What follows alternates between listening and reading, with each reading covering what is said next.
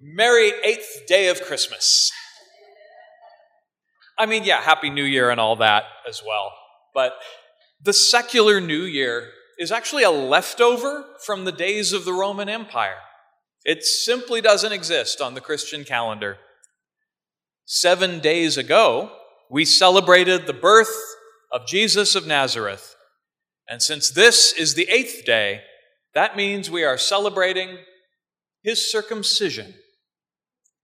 Did you know that we had a church holiday specifically to honor the ritual surgical snipping of baby Jesus?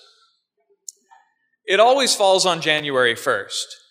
But in a congregation our size, we don't tend to celebrate it very often because we don't usually have weekday services. However, I have a Book of Common Prayer. Oh, I didn't bring it with me. The Book of Common Prayer, it's in your pew, it specifies on page 16 that when the feast of the Holy Name falls on a Sunday, it overrides the usual Sunday readings and prayers. This won't happen again until 2034, by the way, so enjoy it now. But how do we enjoy this day? Isn't this an odd thing to be celebrating? Well, it's the feast of the holy name. So, what's in a name? What does your name mean? Do you know its etymology? Have you looked it up to learn more? Are there family stories about how you were named? Hey, remember this after the service when those of us here are invited downstairs for coffee and snacks. This could be a great conversation topic. Where does your name come from? What does it mean? Well, according to Luke's gospel, Mary named her son Jesus because that was the name the angel instructed her to use. In Hebrew, the name is Yeshua, and it means he saves. There was another Yeshua in Israel long before that. At the time of our reading from the book of Numbers, there was the Hebrew general Joshua. But the focus of today's reading is on Moses, who receives a direct message from God. God gives Moses the words of a blessing to share in turn with his brother Aaron. Aaron and his sons will be the first priests of Israel.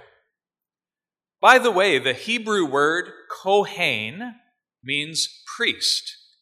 So to this day, when you meet somebody with the last name Cohen, you're meeting a descendant of Aaron. The blessing the priests are given is one of the most beloved blessings we know, and we still use it today. I'll paraphrase it here to make a couple points. May God bless and preserve you. May God's face shine upon you and show favor to you. May God look directly at you and give you peace. We often confuse the word blessing with success or ease in life, or at the very least, some degree of comfort. We probably intend it that way most of the time when we use it.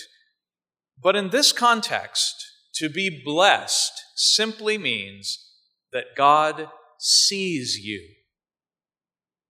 Now, when I say God sees you, I don't mean God is spying on you like Santa Claus or a creepy elf on the shelf just to make sure you're not being naughty. No, God is always holding your soul in life. To be blessed means to be seen, truly seen by God.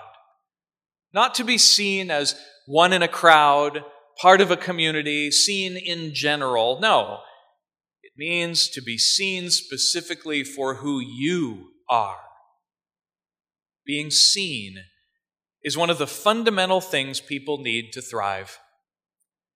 If you've ever felt like a cog in a machine, like you just existed to serve the needs of others, then you have felt a distinct lack of blessing.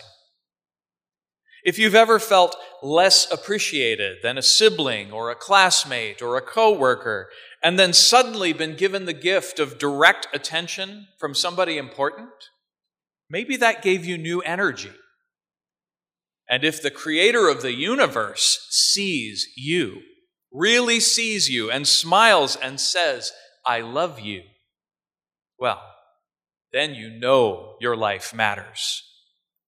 That is one way of being saved. We've talked a lot in the past decade about whose lives really matter and how we know. The rallying cry, Black Lives Matter, was a powerful call to truly see Black Americans as human beings. The entire purpose of the slogan was to shout, Please stop killing us. But it led some white folks to push back, indignantly shouting, All lives matter, as if to give overdue attention to some people's lives meant that their own would inevitably be neglected. That didn't necessarily follow, and it came from a perspective of scarcity, a place of lack of trust in government in particular to be helpful to all of us instead of playing favorites. It makes psychological sense, and we can project this out to a cosmic level. It's both easy and logical to proclaim God loves everyone. But how does that help me, especially when I'm hurting? We need to recognize that when God shows favor to somebody, that's not the same as God saying, You're my favorite. God gave Abraham a new name and called him into the covenant of circumcision. God wrestled with Jacob and gave him the new name Israel. God chose the Israelites to carry out the task of revealing God's nature to all the peoples of the world. And then when the time was right, God chose Mary. God chose Mary to become no less than the mother of God. Only one person could do it, and Mary accepted the call. Her life was given new meaning. But that doesn't mean that anybody else's life means less. We all have a name, and God calls us by name. In this entire 12 day Christmas season, we celebrate in a concrete way the blessing God bestowed on Israel. We Christians are those who look at Jesus and perceive that he is wearing God's face. He lifts up that divine face, looks us squarely in the eye, and sees us for who we are. He looks at us and loves us. He calls us into bold, loving action in the world. Have you seen Jesus looking at you and blessing you? Have you heard Jesus calling your name? When he gets your attention, what will come next? An invitation to grow? To change what you've been doing? or to establish what you've been doing anyway and put down some roots. Regardless, Jesus doesn't love you for the work you do. Jesus loves you because you are you, the most excellent individual you are now and continue to become. Ideally, I'd love to stop now and look in the eyes of everyone in this room and say your names one by one. I don't have time. And I don't even know all the people in this room yet. I hope to. And I don't know who's worshiping with us online. So that wouldn't really work. The thing is, though, such a blessing doesn't come from me, your priest. The blessing comes from God through Jesus, the Messiah, the Christ. Jesus is the one who, though co equal with God, surrenders all that and comes to be with us. So that not only can God see us with real biological eyes, but we can all see that God sees us.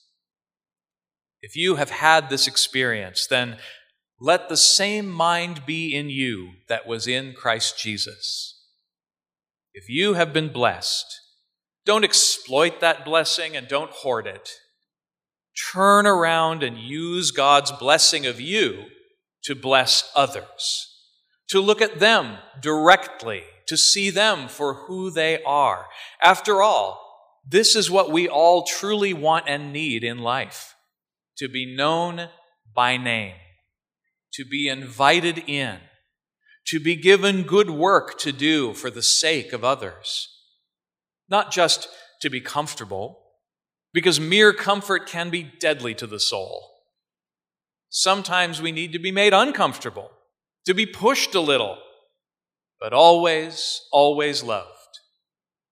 You are always, always loved. You, the individual, not the room in general, not the church in general. God loves you.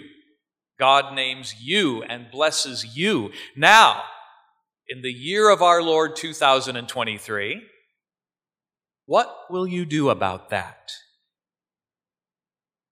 May God bless and preserve you. May God's face shine upon you and show favor to you. May God look directly at you and give you peace. Amen.